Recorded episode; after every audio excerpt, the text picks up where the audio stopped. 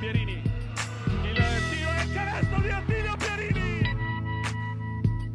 Il capitano che ha messo un canestro incredibile nel cuore dell'area. Salve, ben ritrovati a una nuova puntata di Marcabili. Finalmente si inizia a fare sul serio, iniziano i campionati nel fine settimana dalla eh, Serie B alla Serie C, tutte in campo, insomma, in questo, eh, nel weekend che sta per arrivare, quindi si, chiu- si, è chiusa ormai nello scorso fine settimana la pre-season, ora si inizia appunto a fare sul serio, partendo ovviamente dalla Serie B nazionale, dove appunto eh, Iesi e Fabriano si preparano alla, eh, al loro esordio in questo nuovo campionato di Serie B nazionale. Eh, partiamo da Iesi, che ha sicuramente lo, lo scoglio più importante davanti, davanti a sé, partita eh, contro Roseto, una delle squadre eh, sicuramente eh, più ambiziose, perlomeno del, del, girone, del girone B, del girone delle, eh, delle nostre. Iesi che è una Roseto che ha eh, nell'ex Marco Santiangeli sicuramente uno, uno delle, una delle, delle punte di diamante, diciamo, sotto canestro, una coppia probabilmente addirittura fuori categoria come quella composta da Poletti e Kliucnik, anche se Kliucnik, è finito anche un po' sulla graticola nelle, nelle ultime settimane per eh, non aver brillato così tanto nella, nella pre-season, ma lo sappiamo bene, poi la, eh, le amichevoli di prestagione lasciano un po' il, il, tempo che trovano. Roseto che poi ha messo a segno il, il colpo probabilmente più roboante a livello eh, mediatico sicuramente, quello dell'ex campione dell'Eurolega Vangelis Manzaris, che però finora abbiamo visto veramente con il, con il contagocce insomma una partita difficile anche da inquadrare appunto Gabri soprattutto perché Roseto è anche difficile da inquadrare ma anche la stessa General Contractor che lo ricordiamo ha fuori eh, Filippini ancora per, per, un po' di tempo è arrivato Iedio in corsa per tamponare la perdita ma insomma anche Iesi un po' cantiere in corsa cantiere aperto in questa fase. Ma guarda allora eh, Iesi onestamente ha tutto per portarla via questa partita qua per un semplice fatto perché comunque sia parte da un gruppo consolidato, l'abbiamo già detto, con meccanismi più o meno oliati. Merletto dovrebbe essere recuperato più o meno al 100%, gli altri mi sono servati, sembrati belli eh, tranquilli, insomma, in forma partita. Ovvio che Ike ti dà una dimensione diversa rispetto a Filippini, insomma, per, proprio per, per riferimento, per caratteristiche. Caratteristiche, ecco. Filippini molto più interno, Ideo è leggermente più perimetrale, anche se il tiro da fuori va e viene, però insomma eh, può fare cose diverse se non altro da Filippini, perlomeno in difesa. Ecco, mettiamola così. Ho due giocatori completamente, no, completamente no, però diversi. E d'altra parte Roseto onestamente poi anche i rumors che sono usciti fuori tra Manzaris che sembra essere eh, insomma in una forma fisica abbastanza inaccettabile i problemi tra Kliushnik e l'allenatore più o meno ventilati, noi riportiamo solo delle news, insomma, che sono uscite ovunque, quindi non è che ci stiamo inventando niente, diciamo che Roseto non è che arrivi all'inizio della, de, della, della prima di campionato con proprio quel, diciamo, no, la, la, macchina tirata a lucido, anche perché onestamente hanno fatto una campagna acquisti abbastanza a rilento, nel senso che comunque sono completati relativamente tardi e queste robe qua possono incidere nel breve, poi nel lungo chiaramente no. Quindi una partita da, onestamente, da 1x, x non c'è nel basket, però diciamo 1-2, che se uno va a vedere i roster, chiaramente i roster ti direbbero Roseto favorita, però per tutti i motivi che abbiamo appena detto, Iesi tranquillamente ha tutto quello che serve per poter andare a fare comunque una partita importante per ricordarlo, la partita comunque di Iesi al Palatriccoli domenica alle ore 18, come domenica alle ore 18 esordisce appunto anche la Ristopro, Ristopro Fabriano, Fabriano però in trasferta al Palaruggi per la sfida contro l'Andrea Costa Imola, sfidata tra, subito da ex per uh, coach Federico Grandi appunto sul, uh, sulla, contro la banchina che fu la, la, sua, insomma, fino al recente, recente passato, però sulla carta sicuramente l'impegno più agevole per eh, l'Aristo Pro, anche se poi non è mai facile andare a vincere al Palaruggi, lo sappiamo, lo sappiamo benissimo, una squadra che comunque eh, è, è, riuscita a trovare una sua conformazione anche quest'anno, dopo che come sempre si era detto di tutto e di più in estate sulla sua possibile esclusione eh, dal, dal, torneo. Alla fine comunque Andrea Costa c'è, ovviamente squadra che punta alla salvezza anche all'ultimo canestro dell'ultima partita disponibile. Fabriano anche eh, sicuramente ha, un, eh, ha, il favore del pronostico dal, dalla sua a livello teorico, anche se comunque siamo curiosi anche di vedere eh, l'impatto di Vlatko Granic, che appunto finora non siamo riusciti a vedere, appunto perché è stato fermo per praticamente tutto il primo mese di, di preparazione, è rientrato giusto nelle, nell'ultimo paio di settimane, ha fatto un paio di, giusto un paio di amichevoli. Lui può essere appunto quello che cambia il volto della, dell'Aristo Pro. Se è quello di cui si sono dette grandi cose nelle scorse settimane, eh beh, allora poi l'Aristo Pro ca- cambiano le prospettive della, della Janus. Il tempo della pretattica è finito, Paia. Finito. Ora finalmente il campo metterà i propri verdetti. Era anche straora, guarda, non ne potevo più di non giocare, sono sincero. Finalmente domenica si gioca e vediamo un pochettino di basket, eh, diciamo, di, di, di, di, insomma, competitivo. Ecco. Sì, è ovvio, tutti i riflettori sono puntati lì, perché è l'unico giocatore di cui onestamente non si conosce perché non l'abbiamo mai visto e ha dato, dicono, eh, i ben informati, gli insiders anzi, dicono che insomma, ha dato lampi di, di talento da categoria superiore, quindi stiamo a vedere, perché come hai detto tu, se questo è buono buono per Fabriano, che già è buona, eh, si aprono spiragli insomma nella classifica. Ecco. Io sono anche molto curioso di vedere uh, gli altri, perché comunque a me sembra una squadra veramente forte, forte, un po' corta, bene, diamo tempo ai ragazzi di crescere, ne basta uno che possa diventare eh, di rotazione, quindi allungare no? ah, possibilmente sugli esterni le, le, le, rotazioni, questa squadra prende ancora un'altra, un'altra dimensione. Eh, sono curioso di vedere Grandi a casa sua per uh, comunque sarà un esordio particolare. Sì, be- bello scherzetto, insomma, esatto. gli ha fatto il calendario. esatto, sarà comunque un esordio particolare e, e, sono proprio curioso anche di vedere come giocherà questa Janus, perché ripeto, a me Grandi è uno che piace, è uno che ha sempre fatto giocare bene in questo, in questo periodo, insomma, le squadre, quindi eh, sono curioso di vedere il nuovo corso. Tra l'altro, Pai, a proposito, scusami, ti do anche il gancio che mi hai mandato tu l'altro giorno, sembra veramente che ci siamo per il palazzetto comunque che stiano no, per iniziare i lavori a Fabriano. Pare che ci sia qualcosa, insomma. Sì, assegnati, è stato assegnato all'appalto, quindi insomma a breve i lavori dovrebbero, o perlomeno più o meno a breve, iniziare i lavori, quindi saremmo al momento nei tempi previsti per il 2025, però insomma ancora non è arrivata una ruspa, quindi ancora tutto da, tutto da vedere, però insomma a livello burocratico il leader sembra essersi un po', un po sbloccato, quello sicuramente sul lungo periodo è una bella, una bella notizia per la Janus, poi l'ha, riconfermato anche il presidente di Salvo qualche esatto. settimana fa in un'intervista, dobbiamo tenere botta appunto per arrivare alla io me lo immagino, io me lo immagino di salvo con le mani dietro la schiena a guardare il cantiere un giorno sì un giorno no, come, come, come, gli anziani no?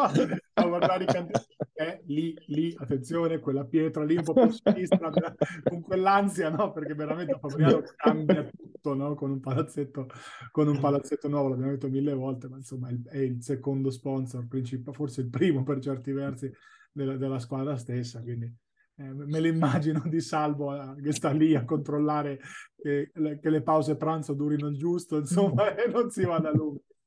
Però dai, bene così che ci sia comunque, pare finalmente che l'iter sia iniziato. E appunto anche Fabriano in campo domenica alle 18 appunto sul campo di Imola. Si, si parte un giorno prima con gli anticipi invece in Serie B eh, interregionale che appunto eh, propone qualche partita già, già il sabato la, gara d'apertura sarà quella tra Pisaurum e Amatori Pescara alle 17 al, ehm, appunto a Baia Flaminia, poi eh, a seguire Cabancona contro Roseto alle ore 19 e poi Loreto Pesaro contro l'Attila Junior Porto Recanati alle 21 di questo sabato di, di, che, che, apre il campionato di interregionale sicuramente la partita di cartello è quella tra Loreto e Attila Junior Basket, Loreto che anche noi nel nostro annunciatissimo ranking abbiamo posizionato alla numero uno, Porto Recanati che sicuramente tra le outsider più insidiose, Porto Recanati tra l'altro passa veramente molto in palla già nelle prime, già nelle prime uscite, Loreto neanche lo stiamo a parlare, proprio a, è sembrata subito a regimi altissimi, c'è anche un po' l'incognita su Tognacci eh, che è stato aggregato per tutta la pre-season. Qualche rumors dava anche, lo, davano, lo dava già in procinto addirittura di essere tesserato per allungare ulteriormente una rotazione che già comunque non è che manca di pezzi, insomma, quella della squadra di Coach Foglietti. Per ora nulla di, eh, nulla di confermato, partita già bella interessante, no Gabri? Super partita. Eh, tra, tra, la squadra favorita e una di quelle mine vaganti è, è, come ti posso dire, forse limitante, nel senso che Porto Ricanati, Civitanova è una mina vagante, Porto Ricanati è sulla carta qualcosa di più di una mina vagante, anche se l'amichevole che abbiamo fatto ha detto che sostanzialmente sono due squadre molto simili e questo lo, lo ribadisco, però chiaramente Porto Ricanati in, in, in, un lasso di tempo di otto mesi è più lunga, no? un pochettino, questo aiuta. Eh, allora, ha cambiato molto Porto Ricanati e secondo me ha cambiato anche un pochettino il modo di, di giocare e la Loreto è completamente nuova, quindi partita tra due squadre onestamente nuove, eh, tra due squadre con uh, caratteristiche individuali importanti e secondo me due squadre che avranno voglia di fare molto bene. Chiaramente il vantaggio la Loreto Pesaro sia del fattore campo che del, eh, appunto del, del roster, onestamente il pronostico vede Loreto Pesaro favorita, però questa Porto Ricanante è una squadra che ogni domenica scende in campo per vincere anche quelle più forti. Poi magari perderà, perché sicuramente la partita la perderà, però ogni domenica starà lì. Eh, le ho visti molto bene, amichevole, una squadra che sa anche essere tosta, rognosa, spigolosa in alcuni momenti, con alcuni quintetti soprattutto. Eh, ho visto Nicola Scalabroni fare anche degli esperimenti interessanti con Mancini da tre, ad esempio, eh, e insomma, poi da, quintetti anche particolari, giustamente per andare a trovare no, delle alternative.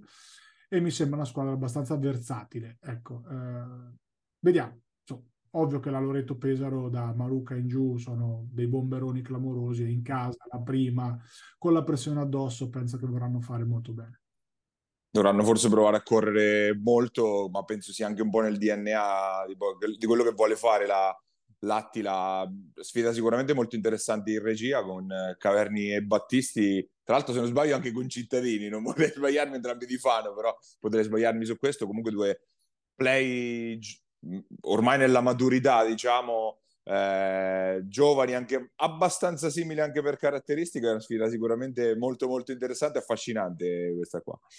Sì, eh, quest'anno Caverni secondo me è chiamato a prendersi qualche responsabilità offensiva in più rispetto al passato perché comunque il giocatore che alla fine vuoi non vuoi ha sempre fatto una B di discreto livello e, e quindi è chiamato anche a prendersi delle responsabilità. Ecco, non sarà sempre 6 su 10 da tre punti come ha fatto a Senigallia, così, così, così mi dicono, però comunque eh, dovrà mettere su anche qualche, qualche numeretto in più. Dall'altra parte invece Battisti secondo me avrà proprio il ruolo contrario, cioè quello di eh, equilibrare il volume dei tiri e andare a scegliere eh, chi cavalcare, quando, come, perché. Avrà proprio un, un, ruolo diverso. Però sono due giocatori assolutamente molto simili.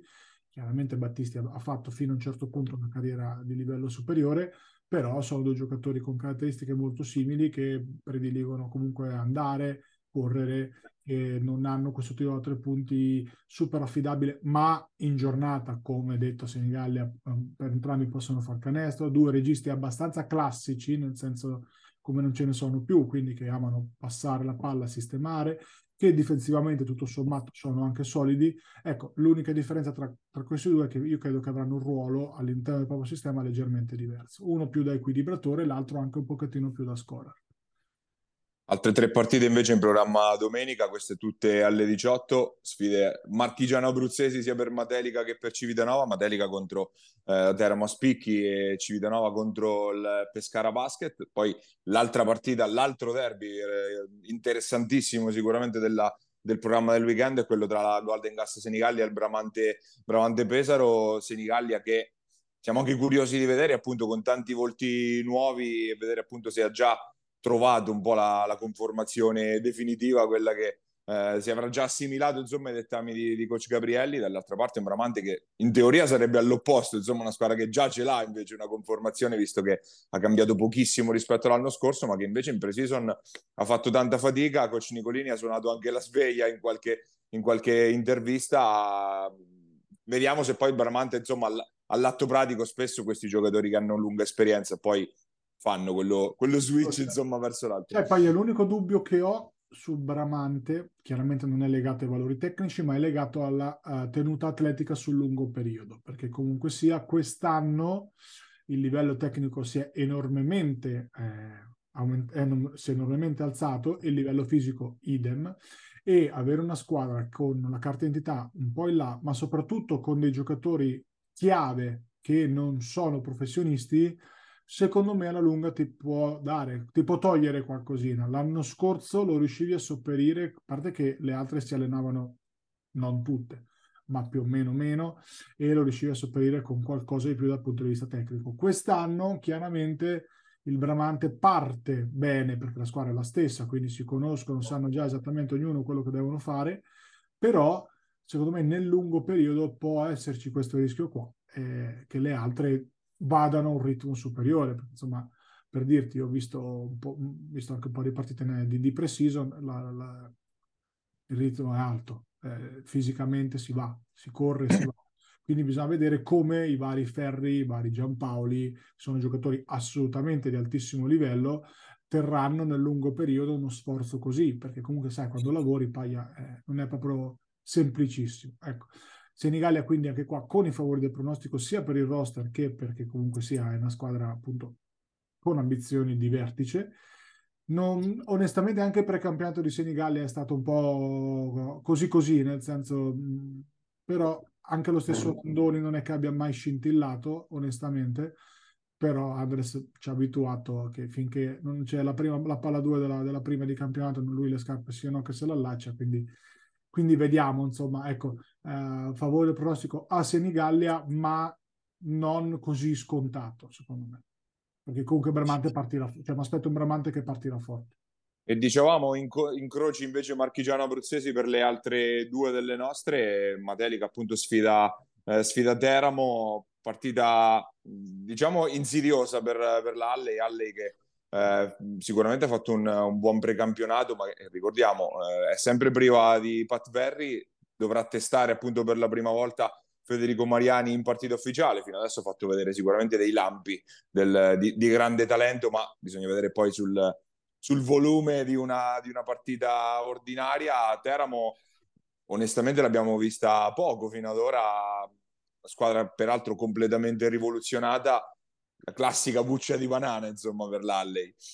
Sì, è quelle partite in cui hai tutto da perdere, no? Eh, però io credo che anche qua eh, ah, sono curioso di vedere, di vedere Teramo perché molti ragazzi presi un po' dal, dal, sommerso non li conosco e quindi sono curioso di vederli. È anche difficile piazzarli no? nel, nel, ranking. Tu Paia li hai piazzati secondo me eh, in una posizione, cioè hai un po' scommesso nel senso che anche tu mh, sai che due giocatori sono forti, forti, forti e lo sappiamo benissimo. Gli altri bisogna vedere che roba sono. Io personalmente mh, non li conosco, li, li vedrò, li, li conoscerò a breve. Quindi la buccia di banana proprio di quelle grosse per Matelica, che però io credo onestamente abbia tutto per non scivolare, una squadra forte, grossa, fisica, che già gioca il basket che vuole Tony Trullo. Io credo che onestamente il pronostico sia abbastanza orientato verso Matelica, mai sottovalutare nessuno, ma questo vale Vale anche perché abbiamo messo in fondo nel ranking Stamura, Pisaurum, la Pescara Basket di turno, perché comunque sia qua, secondo me quest'anno non c'è una partita scontata, ecco, perlomeno all'inizio, perché campionato nuovo per tutti, tutti dovranno prendere le, misure, eh, magari ci saranno, come dico sempre, dei giocatori che faranno, che tu non ti aspetti, faranno delle stagioni straordinarie e viceversa. Quindi anche qua il ranking prendetelo con le pinze, con le molle, giusto che se ne discuta perché facciamo apposta, insomma, però mettiamo, incorniciamo tutto in un'aura di incertezza derivante dal fatto che è un campionato totalmente nuovo. Questo è. E Civitanova invece ospita il Pescara Basket, Pescara Basket che appunto sulla, anzi sulla carta, è composta da sostanzialmente tantissimi giovani under 20, under 21 con appunto i due, i due senatori Capitanelli e Ranitovic, una squadra che appunto sulla carta mira alla salvezza e nulla più. Virtus sicuramente parsa molto in palla invece in, in pre-season, anche in questo caso pronostico tutto da una parte, ma poi bisogna vedere all'atto pratico. Ecco. Tutto da una parte ni paglia, nel senso che è ovvio che eh, voglio dire, Civitanova in casa deve poter vincere questa partita e deve mettersi nelle condizioni di poterlo fare. Però eh, Pescara comunque ha dei giocatori interessanti, l'ho visto chiaramente, da, sto facendo video, quindi la, sono fresco, diciamo, del, de, dell'argomento. Ha un Ranitovic che è molto, insomma, un giocatore di ottimo livello, parte da 3, gioca da 4, Capitanelli super esperto, eh, hanno dei quintetti molto grossi con uh, i, i, vari, diciamo, ragazzi, insomma, uh, guarda, ce l'ho scritto qua, perché il cognome è importante. Cacividi. Eh, esatto. Cacividi, sicuramente. Come si pronuncia? Cre- credo Cagividi. Cagividi, ok, benissimo, perché io non riesco a pronunciare. Comunque, ragazzi, molto interessante, molto verticale, va a rimbalzo, rugnoso, ce n'hanno di atletini anche, insomma, interessanti. Tecnicamente magari hanno qualcosina meno, però atleticamente sono, sono ottimi Questo Stefano mi ha fatto una bella impressione, è un giocatore interessante. Poi gli altri, sai, comunque una squadra di ragazzi che vanno lì senza pensieri leggeri, guidati da questi due totem, possono assolutamente eh, essere rognosi. Citanova deve vincere perché è in casa, perché è una squadra che onestamente ha tecnicamente nelle mani un po' più di talento, però le partite vanno tutte giocate, non è mai facile. E appunto tutte le partite, queste tre partite nella domenica appunto alla, alle ore 18 e noi chiudiamo la nostra prima parte con appunto parlando di Serie B, ma appunto restiamo in questo, in questo alveo con il general manager della Golden Gas Senigallia, Luigi Giacomelli. Andiamo ad ascoltarlo.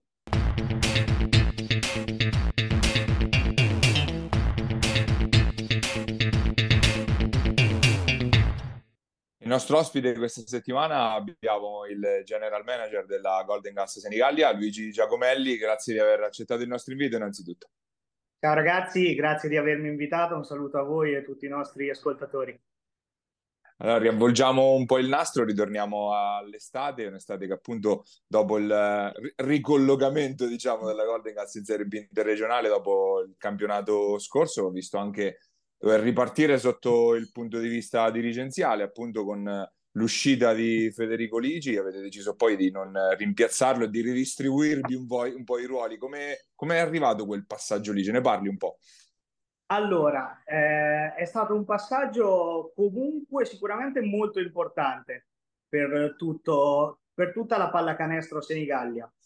Eh, Federico è stata sicuramente una figura molto eh, importante in questi ultimi anni della pallacanestro Senigallia, però le, la decisione appunto di andare avanti con una soluzione eh, interna è anche frutto appunto del, del, del, nuovo processo che stiamo portando avanti con i soci della pallacanestro Senigallia, andando a guardare eh, sempre più alle, alle, famiglie, alle persone del territorio, andando a offrire un servizio eh, particolarmente accentrato sul territorio in cui appunto operiamo, che è la città di Senigallia. Questa cosa sicuramente può essere spinta ancora più in alto se ad organizzare tutti questi servizi sono persone appunto di Senigallia che che hanno tutto l'interesse a, a, a, portare avanti non solo la pallacanestro Senigallia, ma la pallacanestro a Senigallia. E eh, detto questo, con i soci ci siamo ritrovati di, di comune accordo se provare eh, a immetterci nel mercato dei, dei, general manager, dei direttori sportivi, come qualunque titolo vogliamo dargli, eh, poi dopo, anche eh, per via di quello che vorrei fare io un domani, che appunto lavorare in questo ambiente, eh, abbiamo fatto una scommessa, che è quella di andare avanti con eh, le forze interne, cercando di distribuire il peso di una società eh, su più figure, evitando che ci sia diciamo un, un cardine solo che, che, attorno alla quale la società giri, ma che ci siano più punti fermi distribuiti che ci permettono appunto di andare a offrire un servizio alle famiglie eh, per tutto il settore giovanile, fino a tutti quelli che vengono a vedere la partita la domenica di qualità. Eh, parla- concentrandoci sulla prima squadra, ovviamente è stato un mercato anche particolare, dove comunque siete andati a pescare anche fuori dal, dal classico mercato marchigiano, diciamo. E co- co- chi e come ha, ha, ha, preso in effetti le decisioni poi a livello tecnico di prendere questo piuttosto che, la, che un altro giocatore? Ecco, qual è stato il, allora, il meccanismo? Poi, poi non, non, non, stiamo a vedere chi ha scelto chi, insomma, ecco, proprio il, la linea generale. Ecco. Allora, assieme ai soci abbiamo deciso di prendere un, un, un coach come Andrea Gabrielli, che è stata la prima scelta di quest'estate, con il quale volevamo appunto fare in modo di costruire una squadra che, che sposasse la filosofia appunto eh, del coach e costruirla assieme a lui. Tutti i profili poi dopo sono stati valutati sia dal coach che da me eh, e la decisione finale se prendere A o B poi è stata fatta eh, di concerne con i soci andando a capire le varie specifiche tecniche e anche rendendosi conto del, del mercato perché comunque come sapete anche voi quest'anno con il fatto che questo campionato è un campionato nuovo è stato un mercato molto molto particolare. Comunque con tanti giocatori che eh, presen- una volta presentata la, la, proposta aspettavano perché ovviamente c'è questa B1, questa B2 e molti si volevano tenere tutte le porte aperte. Alla fine del mercato eh, comunque sono, sono contento della squadra che è stata costruita perché è stata costruita una squadra con, con diversi punti di forza che eh, può andare a dare fastidio a tutte le squadre siamo comunque in un girone in cui eh, forse eccetto, eccetto Ancona per via delle vicissitudini societarie non esistono squadre cuscinetto mentre però esistono squadre che hanno dichiarate ambizioni di, di vincere eh, il campionato comunque con, con gli acquisti che, che hanno fatto io tendo molto di più a guardare il nostro giardino piuttosto che il giardino degli altri e sono convinto che comunque i ragazzi potranno, potranno crescere. Andando oltre l'aspetto tecnico, parlando anche dell'aspetto umano, sono comunque molto contento de, del gruppo che, che si è formato e si sta comunque continuando a formare in questi giorni perché comunque siamo alle porte della prima giornata di campionato e da lì inizierà il tutto e comunque sono, sono soddisfatto. Poi ovviamente parlerà il giudice 28 per 15 appunto ci hai parlato un po' del, del, campionato, di una Senigallia che noi abbiamo posto subito a ridosso delle big, quindi come una squadra sicuramente che guarda in alto, al di là del, della stagione attuale, ci hai parlato appunto di una ristrutturazione a tutto tondo della società. Qual è l'obiettivo di medio-lungo periodo, diciamo, che sia per la prima squadra oppure anche comunque in generale per il movimento Senigallia? Allora, eh, abbiamo, abbiamo, messo a posto un paio, un paio di cose, partendo appunto dal, dal, settore giovanile con la nomina del nuovo responsabile settore giovanile che è Francesco Francioni. E quello è stato, diciamo, uno, probabilmente l'acquisto top di Senigallia quest'estate è stato lui, perché è stato un acquisto che ovviamente non, non fa così tanto scalpore mediatico rispetto agli acquisti della prima squadra, eh, però è una persona che può, può veramente aiutare la pallacanestro Senigallia a diciamo sistemare le fondamenta perché anche di concerno con i soci abbiamo, abbiamo maturato il pensiero che questo a tutti gli effetti deve essere un anno zero. Un anno zero in cui andiamo a, andiamo a sistemare questa, questa bella struttura che abbiamo, andiamo a solidificare le fondamenta per poi eh, levarci magari tutte le soddisfazioni necessarie a livello di prima squadra e oltre. L'obiettivo a medio-lungo termine sicuramente sarà quello comunque di preparare dei giocatori che saranno pronti eh, a, ad essere protagonisti nel campionato in cui la prima squadra militerà. Ovviamente la prima squadra che vorrà portare avanti con tutto l'impegno che ha già portato avanti nella sua più che decennale storia e vorrà continuare a portarlo avanti portando magari un po' di senigallesità in più eh, all'interno del roster, piano piano, però è uno sicuramente degli obiettivi che abbiamo come società sportiva a partire da quest'anno. Gabri. Ci presenti un po' la nuova struttura societaria? Allora, struttura societaria che siamo andati, diciamo, ad integrare rispetto a come era precedentemente eh, struttura societaria che è ancora composta da Sonia e me come vicepresidente. Abbiamo il resto dei, dei soci ai quali partecipa come eh, quasi tutte le settimane tutti al, al, direttivo nel quale maturiamo insieme tutte le decisioni principali e um, appunto abbiamo Francesco Francioni come nuovo responsabile del, del settore giovanile, sarà anche allenatore del settore giovanile, ma appunto avrà questa responsabilità in più eh, e abbiamo anche eh, Andrea Pancaldi che è responsabile del mini basket con il quale stiamo facendo anche lì un, un, ottimo, un ottimo lavoro con eh, continui nuovi ingressi ogni anno del quale siamo particolarmente contenti appunto. Per quel, tornando al discorso di prima squadra, stiamo allargando un po' le, le forze in base al discorso che facevo prima, appunto di migliorare le fondamenta. Abbiamo allargato la base della pallacanestro Senigallia portando sotto la nostra ala la squadra attualmente di prima, prima divisione di Senigallia, i Senigallia Rooster, e creando una squadra di promozione. Facendo così abbiamo portato altri ragazzi che hanno all'incirca la mia età a coprire diversi ruoli eh, molto, molto importanti al giorno d'oggi, quali mi viene in mente ad esempio le grafiche, le foto, video. L'ultimo acquisto in ordine temporale è stato Carlo Audino, Carletto Audino che mm, mi, ci aiuterà eh, come nuovo responsabile della, della comunicazione. E ad oggi è una Senigallia che comunque mh, mm, non c'è nulla il primo termine che mi viene è ricostruendo, però non è, non è un termine giusto perché non c'è nulla di distrutto, è una Senigallia che sta andando ad apportare delle migliorie strutturali a tutto, a tutto il palazzo che è la compagine societaria. Invece, quale pensi che possa essere la dimensione nel breve periodo della prima squadra? B2, B1? Allora, per le voci che sento mi dicono che da Roma già si sono pentiti di questa ennesima decisione di B2 e B1, quindi non so cosa aspettarmi a livello di riforme dei campionati nei prossimi due anni.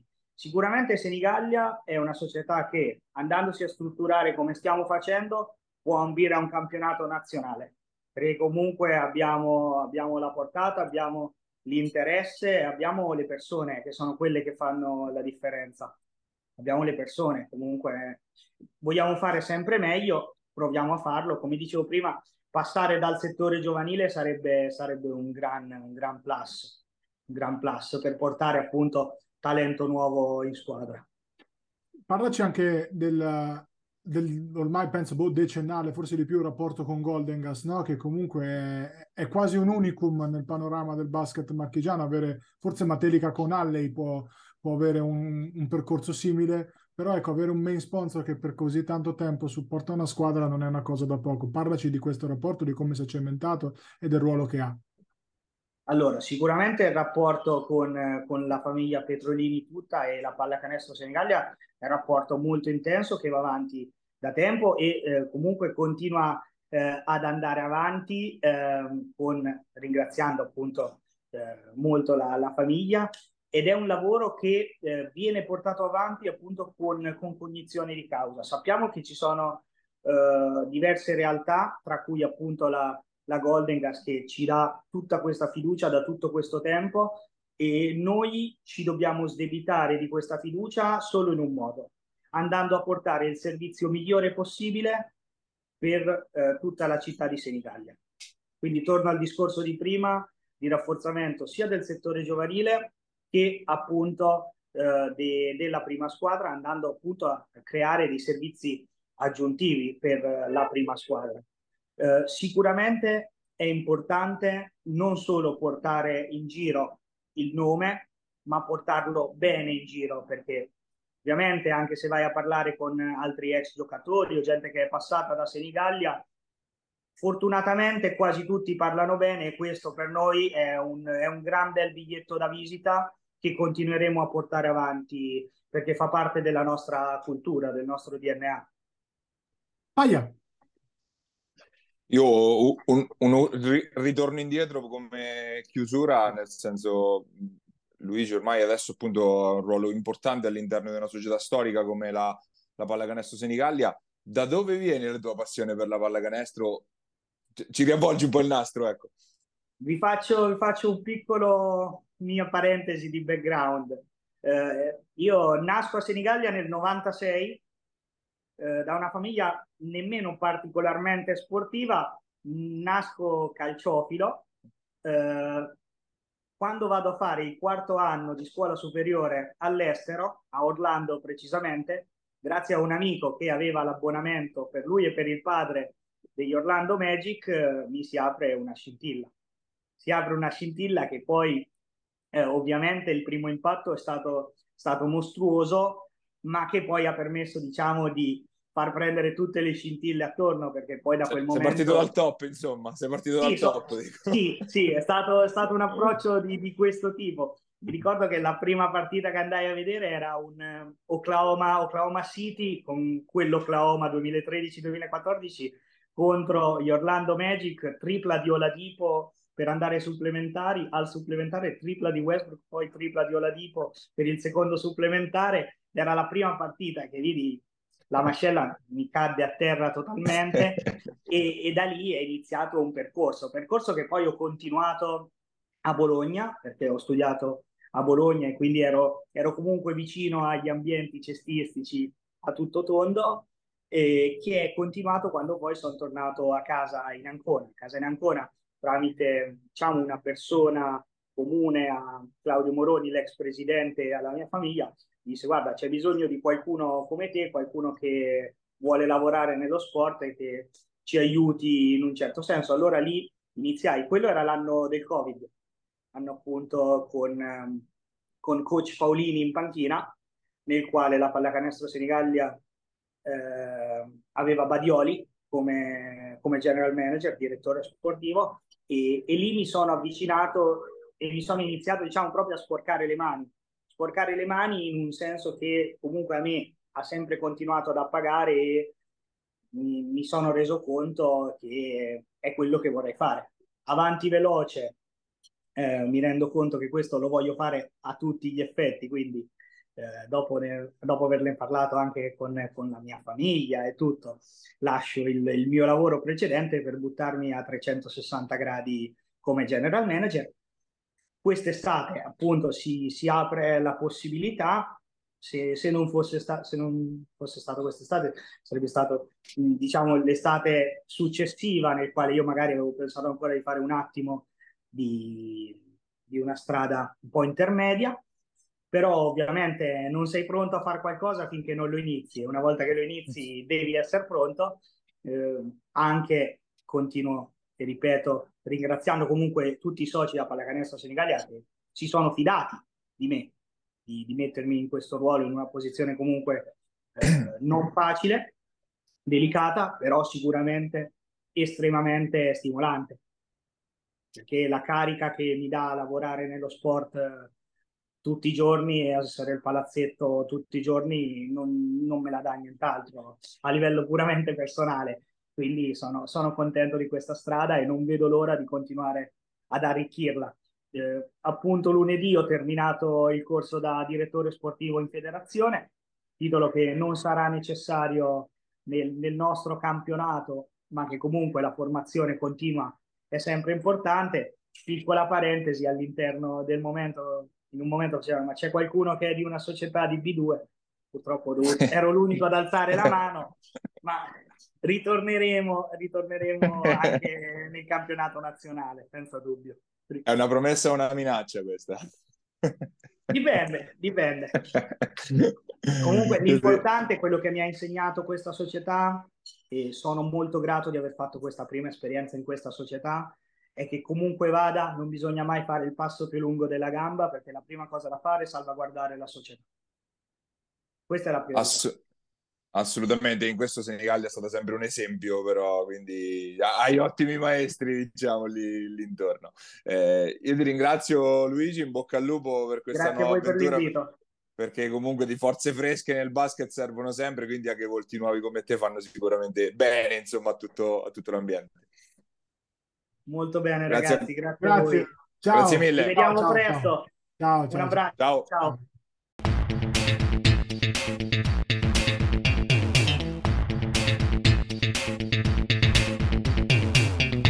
Ed era Luigi Giacomelli, general manager della Golden Gas Senigallia. Passiamo alla, eh, alla Serie C. Ovviamente anche questo campionato si parte nel fine settimana, tante partite peraltro eh, si giocano già al sabato.